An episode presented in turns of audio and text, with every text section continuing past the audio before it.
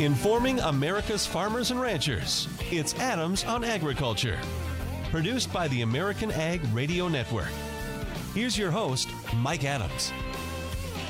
And hello, everyone. Welcome to Adams on Agriculture. Thank you for joining us as we uh, get ready for this final week of November and the, the news that uh, hopefully will be coming on the Farm Bill, uh, news on the RFS, uh, news on funding of the government. So many things uh, hanging in the balance here these uh, next few days. So we have lots to talk about. We're going to talk about this lame duck session uh, of Congress with Andrew Walmsley with the American Farm Bureau Federation.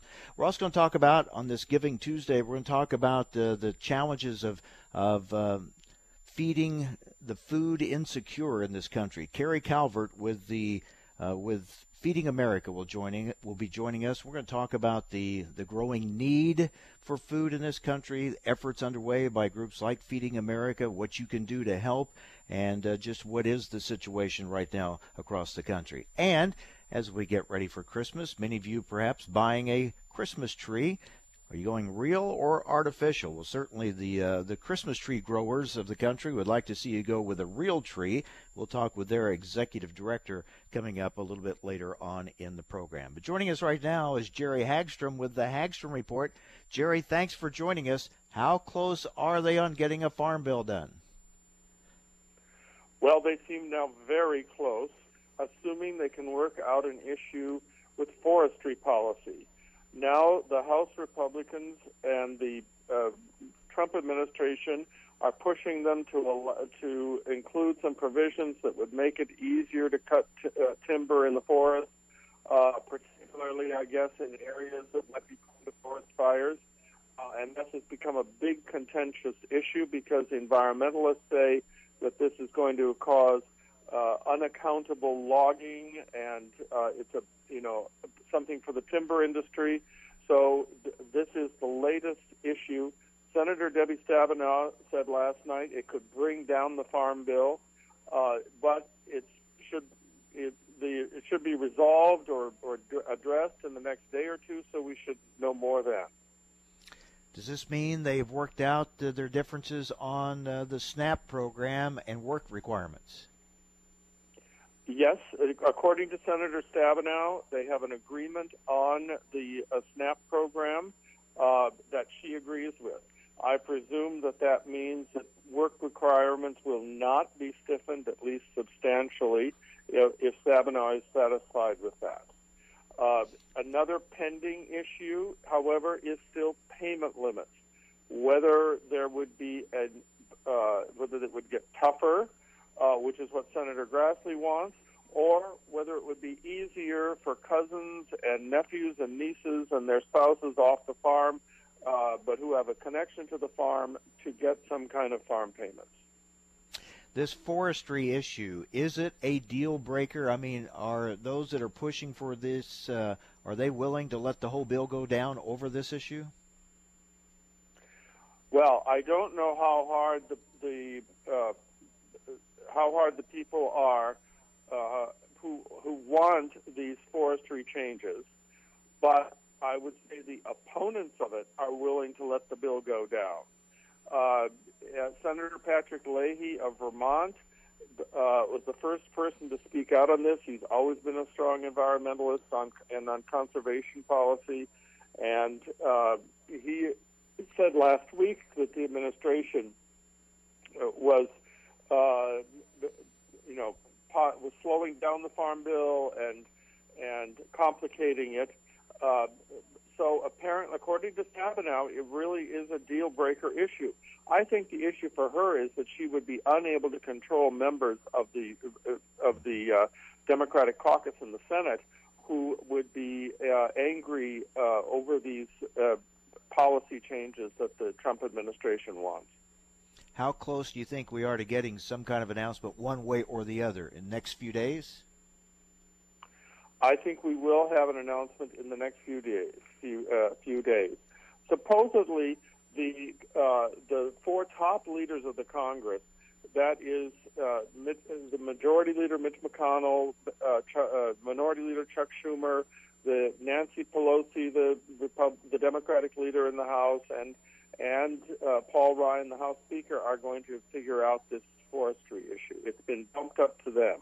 Uh, and according to Stabenow, it is the last remaining big issue. She says everything else is resolvable. Does it get down to whether or not you believe that forestry management has something to do with these fires? Because uh, if if you think they do, then not doing anything about that, obviously the fires uh, create environmental problems because those who are opposing it are saying, well, we don't want them in there, uh, you know, doing things that are going to hurt the environment. So I, it comes down, I guess, what you believe are at the root of some of these uh, fires and some of those issues out there.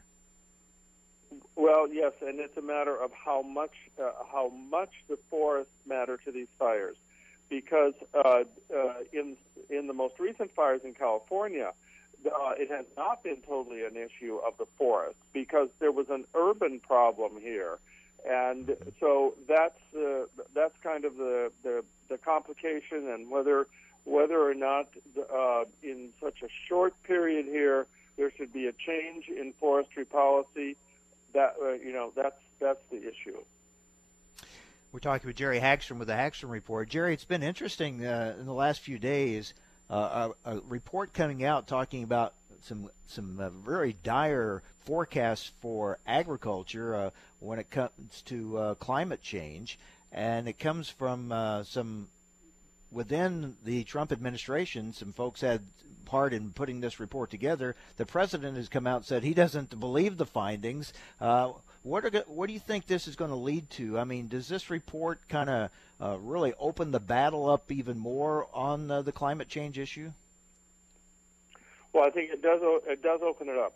And already in Washington, farm groups are being criticized for not having said anything in reaction to this report. Uh, I think that that uh, we are about to enter a new period here, in which uh, uh, what what happens in agriculture and what farm groups have to say or not say is going to be highly scrutinized. The world really is going to change in Washington when the Democrats take over the uh, over the House. It is going to be a big change. They've now probably won 40 seats, uh, assuming that the Democrat wins in this last district in California that hasn't been hasn't been called. It is going to be a new period starting in January and I think uh, even though rural America voted mostly very Republican here, they're going to have to deal with a world in which the, the Democrats and the people who are concerned about climate change uh, have a have a real force in in the government.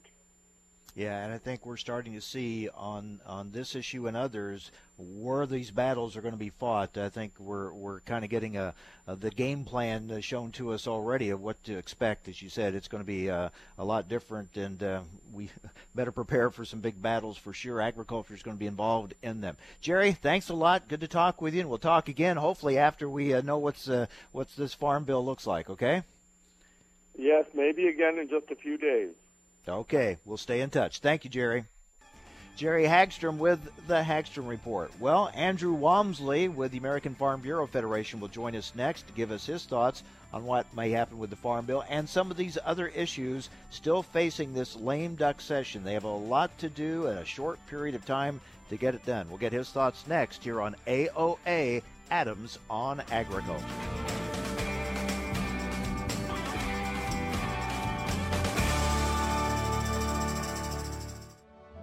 Okay, men. This is your time. Maybe you didn't choose this, but you're here now. You're gonna go out there and be an all-star caregiver. It's up to you. So what are you gonna do? You're gonna go grocery shopping, cook, clean, be there emotionally and physically. You gotta dig deeper. Drive them to physical therapy, doctor's appointments. Don't you forget about the pharmacy. Know you won't. Because that's what caregivers do. Don't give up. Don't ever give up. This is your time to show the world, your family, and yourself that you're tougher than tough. Now go out there and be the best caregiver this world has ever seen. Caregiving is tougher than tough. Find the care guides you need at aarp.org/caregiving. A public service announcement brought to you by AARP and the Ad Council. Do you need a car? Been shopping only to be turned down because of bad credit, low credit, no credit, bankruptcy, or divorce? Guess what? Today's your lucky day because now you can buy a car, truck, or SUV, just about any vehicle. It's true. Bad credit doesn't matter. No credit doesn't matter. Bankruptcy or divorce, it just doesn't matter. As a matter of fact, your job is your ticket to your new vehicle. We're Auto Credit Express, and we've helped thousands of people just like you. Antonio H. told us, great company, got me connected, and the day I went in, I drove off in the car I wanted. 100% worth your time. Need a car? Get started now and drive off as early as today. Just go to 11ignoremyscore.com right now. That's www.11ignoremyscore.com. Auto financing the easy way. 11ignoremyscore.com. Get started today. Auto financing the easy way. Okay, men. This is your time. Maybe you didn't choose this, but you're here now. You're gonna go out there and be an all star caregiver. It's up to you. So, what are you gonna do? You're gonna go grocery shopping, cook, clean, be there emotionally and physically. You gotta dig deeper. Drive them to physical therapy, doctor's appointments. Don't you forget about the pharmacy. I know you won't. Because that's what caregivers do. Don't give up. Don't ever give up. This is your time to show the world, your family, and yourself that you're tougher than tough. Now go out there and be the best caregiver this world has ever seen. Caregiving is tougher than tough. Find the care guides you need at aarp.org slash caregiving. A public service announcement brought to you by AARP and the Ad Council.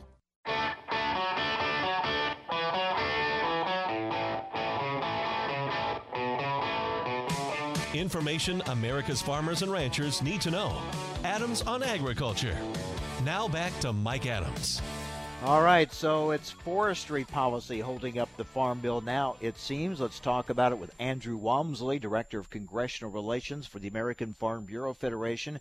Andrew, thanks for joining us. It sounds like uh, this is the big issue now. How close do you think they are to getting it resolved so they can move forward with this Farm Bill? Well, I appreciate the Skynyrd intro there. I think we're closer than hopefully three steps of getting across the finish line on the Farm Bill. Talking to folks this morning, they kind of feel like they're as close as they've ever been on hopefully wrapping this bill up. Uh, the forestry title is kind of one of the remaining sticking points here to get us across that finish line, but hopefully that'll get resolved as some meetings take place today, and maybe today's the day.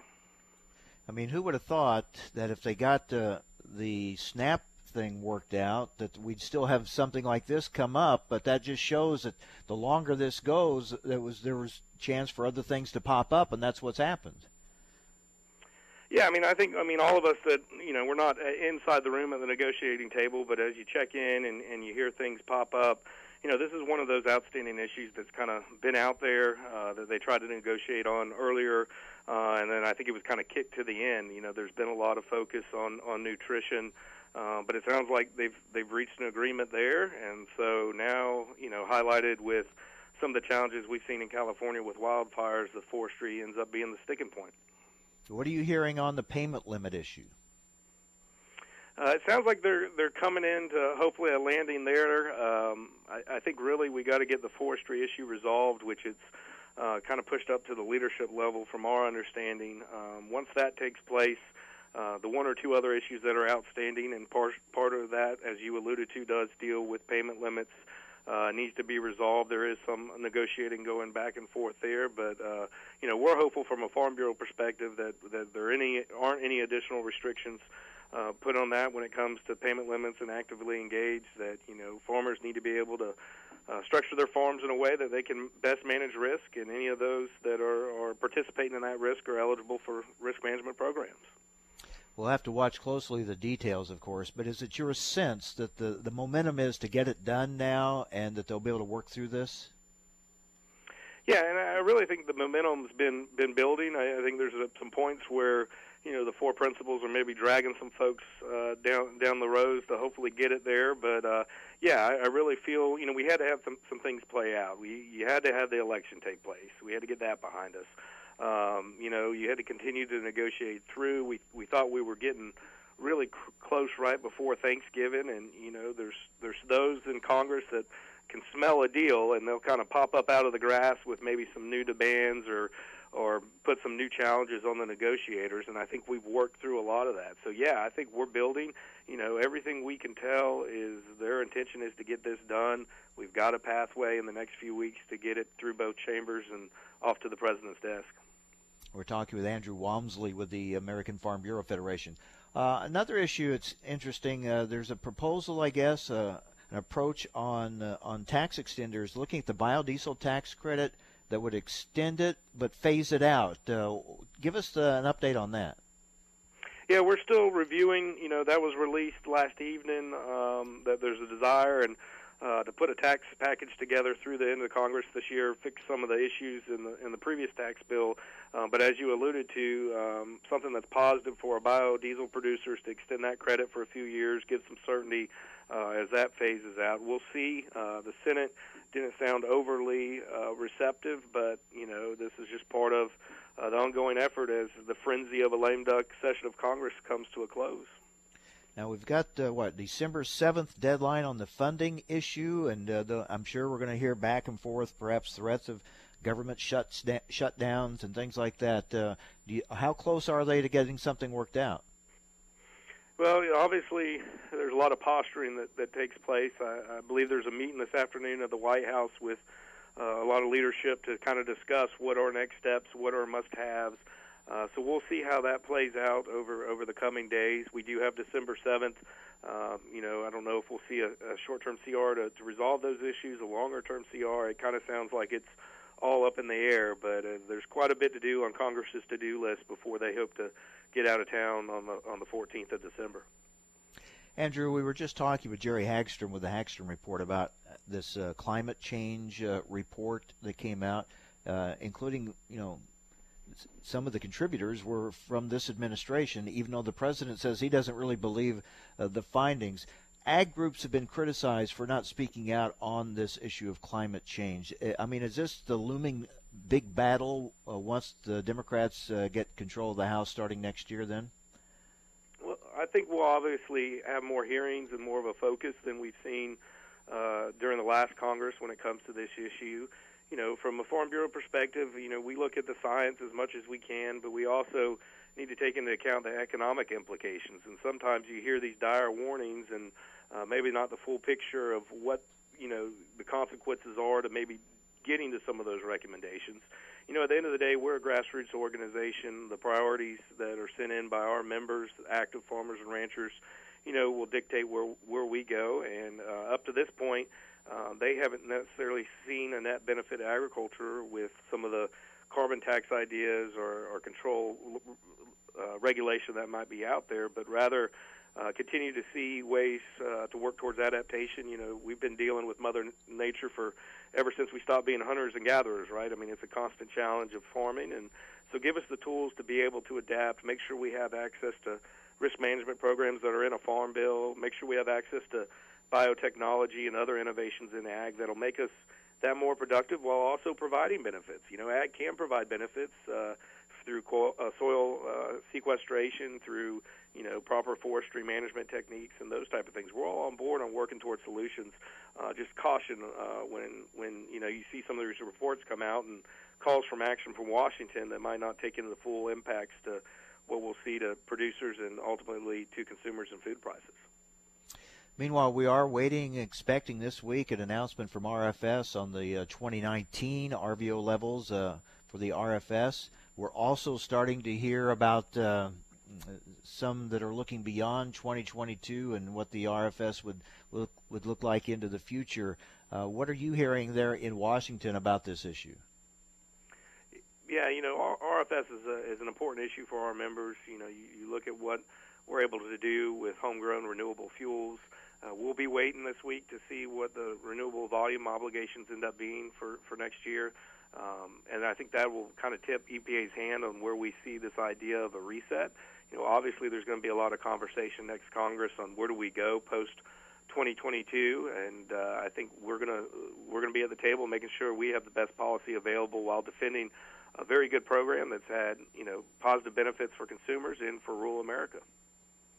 Meanwhile, on trade, um, we're hearing you know Mexico is going to sign the new NAFTA, um, even though there seemingly is no deal on in the works yet to remove the tariffs on steel and aluminum. Uh, we know the vote will happen with our new Congress next year. Are you hearing anything that uh, makes you think it's going to be go one way or another in the vote, or, or I mean, we're starting to hear some criticisms about environmental issues and worker rights and things like that. Is that kind of setting up for the the battle over that next year?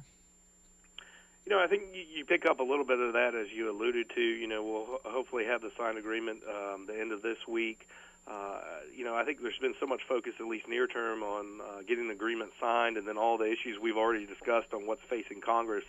So when this new Congress comes in, it will be interesting to see uh, really where the discussions go and how much does uh, those areas you highlighted from environment to labor, you know, that typically has the year of a Democratic caucus, will they? Uh, how much of a role will they play? I mean, I think ultimately, in the end, though, the New Deal is better than than no NAFTA. So hopefully, there'll be uh, enough votes there to, to get this across the finish line as well.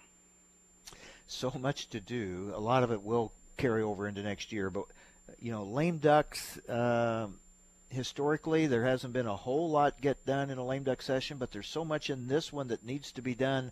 What do you think? How much can they get done before the end of the year?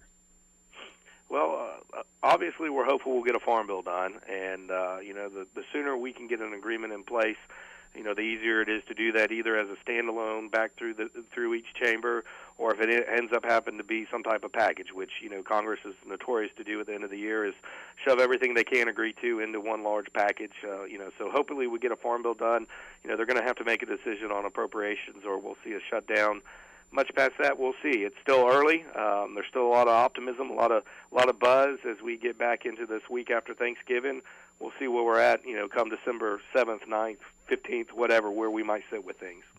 Yeah, stay tuned. They're going to keep us hanging uh, uh, right to the very deadline on a lot of these things. It looks like, which is kind of the, uh, the the way they do things in Congress more and more these days. All right, Andrew. Thank you. We'll talk again, hopefully after some decisions have been made in this Congress. Thank you.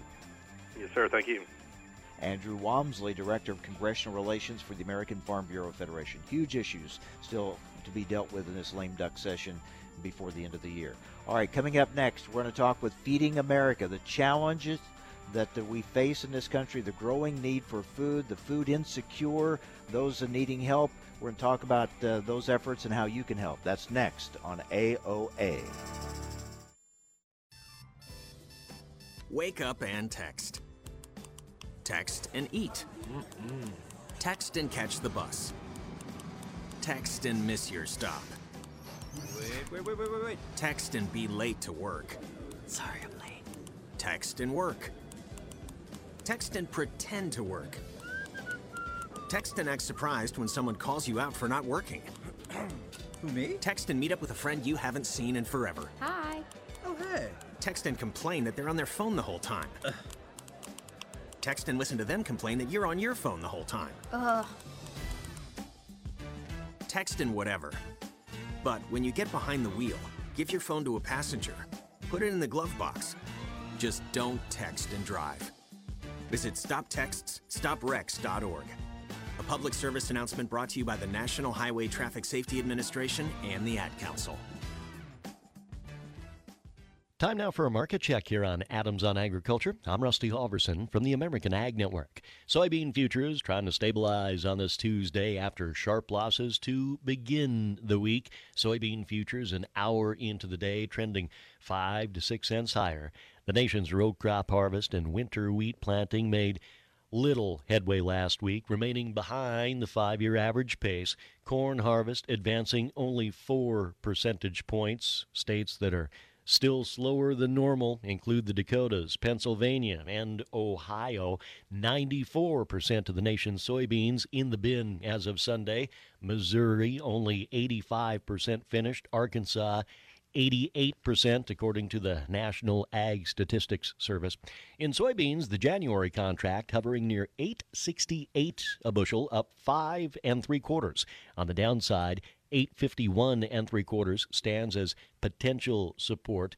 For corn, March down a quarter of a cent at 368. Corn bears closing in on potential support at 366 and three quarters.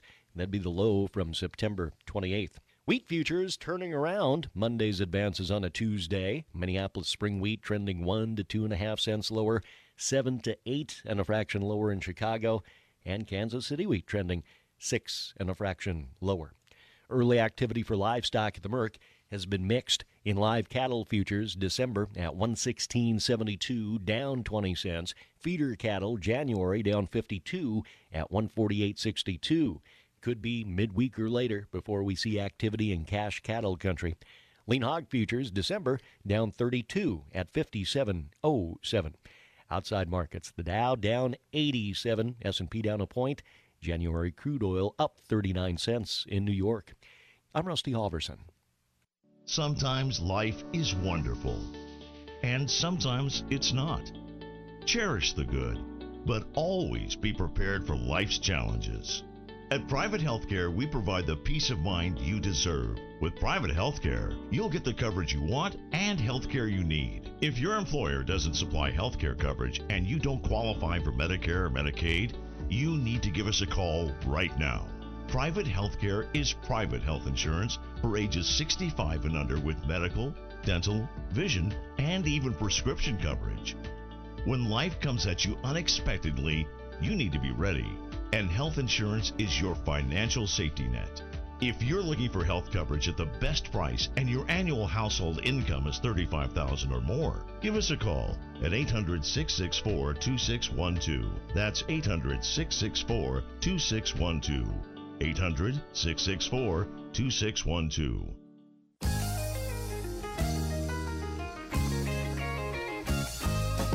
Information America's farmers and ranchers need to know. Adams on Agriculture. Now back to Mike Adams. And welcome back. Joining us now is the Managing Director of Government Relations for Feeding America, Carrie Calvert. Carrie, thank you for joining us.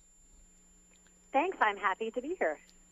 Uh, wanted to get an update on on the challenge of feeding people in this country, the food insecure, uh, we know that there's growing demand. We we hear the challenges that food banks and food pantries across the country have, and uh, you know the growing numbers that uh, depend on uh, those services to get by.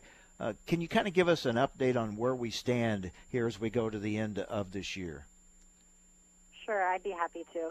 It's uh, it can be hard to imagine how prevalent food insecurity is particularly when you hear about uh, the economic recovery that many sections of our country have seen with uh, low unemployment once again. But one in eight Americans struggle with hunger. Uh, and that number is actually one in six children that struggle with hunger in this country. That means that millions of families and individuals uh, lack regular access to the nutritious meals that they need. So Feeding America has a network of 200 food banks and 60,000 food pantries and local agencies and soup kitchens that we work with to provide uh, food to each year. Now, when we look at those, uh, the giving that makes it possible for those food banks and food pantries to to help those in need, uh, has have we seen an uptake, an uh, uptick in the the uh, the giving, or is it still a struggle to meet those demands?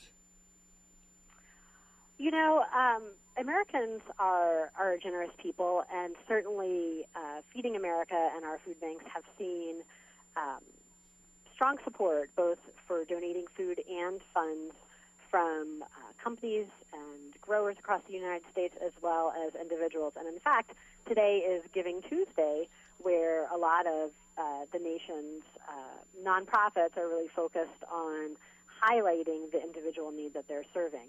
But you know, despite the fact that um, you know our neighbors' generosity continues to help food banks uh, do our work, there is quite a large meal gap in this country. Feeding America measures uh, who is food insecure every year, and the Department of Agriculture estimates that it's about 40 million people this year.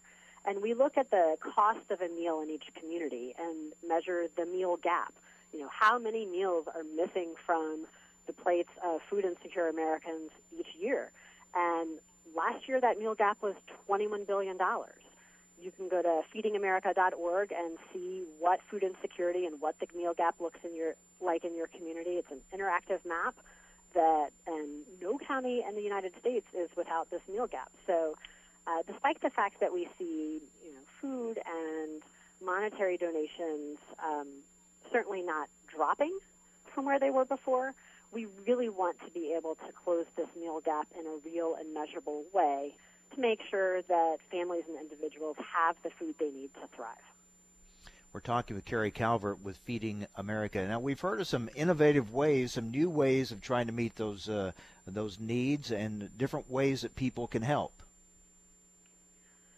Yeah, you know, I think uh, one of the exciting things is to see uh, all of the innovations that are happening across the country, particularly when you look at food waste. And when people say food waste, they think plate waste or food waste from a you know a consumer's kitchen, and that can be. But most of the food waste uh, Feeding America is working to capture happens uh, before it gets to your kitchen. Uh, you know, there's quite a bit of food that's wasted each year, and our goal is to figure out how can we innovate to capture that where it is. Whether it's working on strengthening uh, farm to food bank programs in states nationwide. Uh, Feeding America food banks have partnered with many state agriculture departments and uh, you know farm groups and uh, commodity groups to look at where is um, food that's produced or grown not making it to a market, or you know maybe it has a, a minor imperfection, but it's nutritious and wholesome food, and how can we pack it and ship it to a food bank to make sure it gets to a community member. So some of those innovations have made a big difference in the amount of, um, particularly fruits and vegetables and, and other um, food like that that's able to uh, be rescued and not wasted, which is great because, you know, with um, around 70 billion pounds of food wasted each year, we know that we can do much better collectively to reduce that. Yeah, that's a staggering number, the amount of food wasted in this country each year. Now, a lot of times when we think of, uh, of food banks, we think of non perishable food items. But I know there's been more of an effort to get uh, uh, food items to the uh, food insecure that have a shorter shelf life. That's right. Uh, you know, food banking really did start as a way to uh, connect. Um, non-perishable uh, products uh, with local food banks and to make sure that product was not wasted. But we've really seen a significant growth in the amount of perishable food we're able to distribute. Um, last year, Feeding America distributed around 4.8 billion pounds of food through our network, and over 1 billion pounds was fresh produce. That's great. It does mean a, a significant significant investment that our food banks and the agencies they work with need to make in terms of refrigerated coolers and space for it. But it's an investment that we, we think is worth worth making and really pays dividends in the health and the lives of those that we're serving. Another area is trying to increase the amount of uh, fresh milk, fluid milk that we're able to distribute. There really is a, a milk gap in terms of how much fluid milk we're able to distribute to those that we're those that are coming to us for help. So we've been working with, um, you know, milk processors and producers nationwide to look at innovative ways we can um, make sure we're increasing the amount of fluid milk. We also work with a lot of, uh, you know, meat producers as well. And again, we've had to increase our amount of refrigerated and um, freezer storage space, but it's been very, very helpful. Some of the other innovations are just in terms of timing and logistics, such as, um, you know, if we want to increase produce distribution, but the the agency in that town doesn't have a lot of refrigerated space, the food bank will work with them to do a just-in-time delivery so that they're delivering fresh produce and other perishable food at the same time that the local pantry is doing their weekly or bi-monthly food distribution so that we're able to bypass that lack of storage at that smaller agency and still So get couple- that nutritious food to them. Yeah, a couple of challenges in here. Uh, one, getting the the food that's that people need, but also then to have the cooling units and things like that that would allow more items like fruits, vegetables, meats, uh, milk to be able to be distributed. And as you point out, not all food banks are equipped that way, so that that's an issue that needs to be resolved. Yeah, you know, it's funny. In America, um, we produce so much food. It's not that we have a food production problem. I think it's more amount of how do we have the right systems and programs in place to connect that food to the community members that really need it.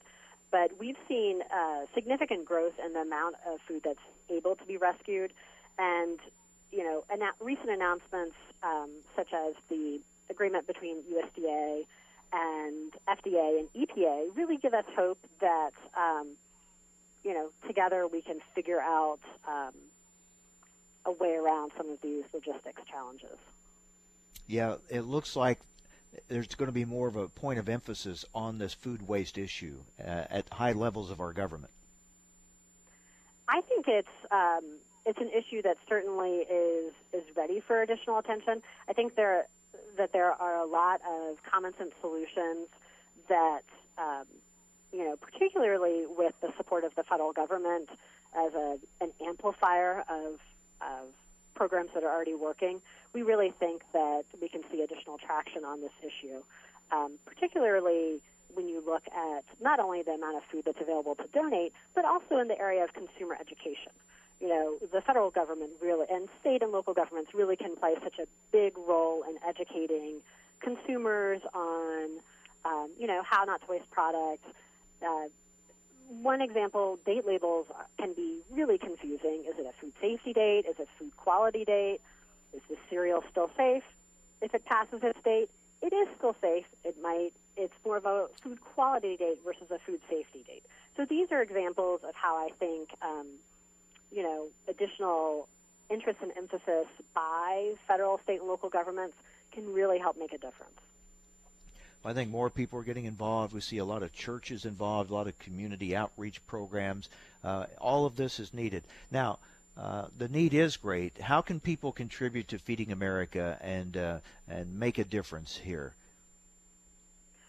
Well, um, certainly you can go to feedingamerica.org um, and um, contribute there. You know, if both monetarily or you can reach out to us if you're a grower or producer or um, have food to donate. But also, we have a, we're in every community. Uh, go to our website, use our locator to find out um, what Feeding America Food Bank is serving your community, and reach out to them as well. You know, a lot of the work that we're able to do is um, due in large part to volunteers. We use volunteers for a lot of our work, whether it's repacking bagged apples into household sizes, or packing food for food distributions, or helping out with a, a mobile pantry. So we really encourage people, um, you know, if it's if it's not in your your budget right now to give financially, that's okay. Reach out and uh, get involved with us. Volunteer with our food banks and uh, learn about how you can help in your community. We also um, encourage people to advocate and let people know about the issue of hunger. You know, there's a lot that we can do to make sure everyone knows um, what our neighbors might be facing.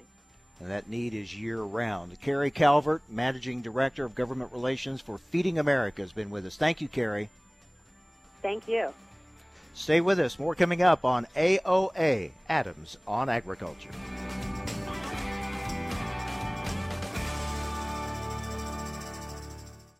Thousands of people contact InventHelp monthly about their invention or new product. Do you think companies would be interested in your idea? Do you want to try to get a patent? Call InventHelp now. Best of all, the call and information are free. InventHelp keeps your idea confidential, explaining every step of the invention process. We create professional materials and submit them to companies who are looking for new ideas in your category. We have more than 9,000 companies who have agreed to review new ideas in confidence. If a company shows interest in manufacturing your invention, we can negotiate on your behalf. We have helped over 10,000 clients receive patents. We offer 3D modeling and animation, prototyping services, and we use state of the art technology to present client ideas to additional companies. Join people just like you who made the call to InventHelp. You have nothing to lose. The call and the information are free. Call 1 800 213 4556. That's 1 800 213 4556. Again, 1 800 213 4556. Powerful threat calls for a greater response. When there's a battle, bring strength. When there's a problem, seek answers. When there is doubt, give hope. Not tomorrow. Not in a few years. But right now. Some battles must be faced together. Cancer fighters stand up to cancer every day. And you can be part of this battle too. Visit standuptocancer.org to learn more. Together, we can save lives. Sometimes life is wonderful, and sometimes it's not. Cherish the good, but always be prepared for life's challenges. At Private Healthcare, we provide the peace of mind you deserve. With private healthcare, you'll get the coverage you want and healthcare you need. If your employer doesn't supply healthcare coverage and you don't qualify for Medicare or Medicaid, you need to give us a call right now. Private healthcare is private health insurance for ages 65 and under with medical, dental, vision, and even prescription coverage. When life comes at you unexpectedly, you need to be ready, and health insurance is your financial safety net.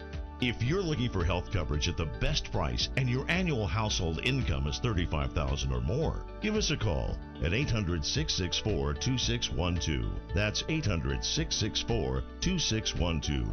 800-664-2612. Do you need a car? Been shopping only to be turned down because of bad credit, low credit, no credit, bankruptcy, or divorce? Guess what? Today's your lucky day because now you can buy a car, truck, or SUV, just about any vehicle. It's true. Bad credit doesn't matter. No credit doesn't matter. Bankruptcy or divorce, it just doesn't matter. As a matter of fact, your job is your ticket to your new vehicle. We're Auto Credit Express, and we've helped thousands of people just like you. Antonio H. told us, great company, got me connected, and the day I went in, I drove off in the car I wanted. 100% worth your time. Need a car? Get started now and drive off as early as today. Just go to 11ignoremyscore.com right now. That's www.11ignoremyscore.com. Auto financing the easy way. 11ignoremyscore.com. Get started today. Auto financing the easy way. Thanks for listening to Adams on Agriculture from the American Ag Network. We're excited to explore the topics that make a difference to agriculture. The Farm Bill, immigration reform, reducing regulations, trade, new technology, as well as infrastructure and healthcare. Through the year, Adams on Agriculture will originate on location from several major national meetings and events. Subscribe to the show's podcast at AmericanAgNetwork.com. Thanks for listening to Adams on Agriculture from the American Ag Network. When it comes to squeezing the most fuel efficiency out of every gallon of diesel fuel, there's nothing better than Diesel X Gold from FS. Modern engines are designed with more power while preventing harmful emissions. Diesel X Gold keeps them operating that way with its advanced detergent chemistry that keeps injectors operating like new, and its healthy dose of cetane improver that makes sure engines start quickly and combust fuel more completely. So count on Diesel X Gold from FS. Absolutely the best fuel to power and protect diesel engines. Visit gofurtherwithfs.com for more information.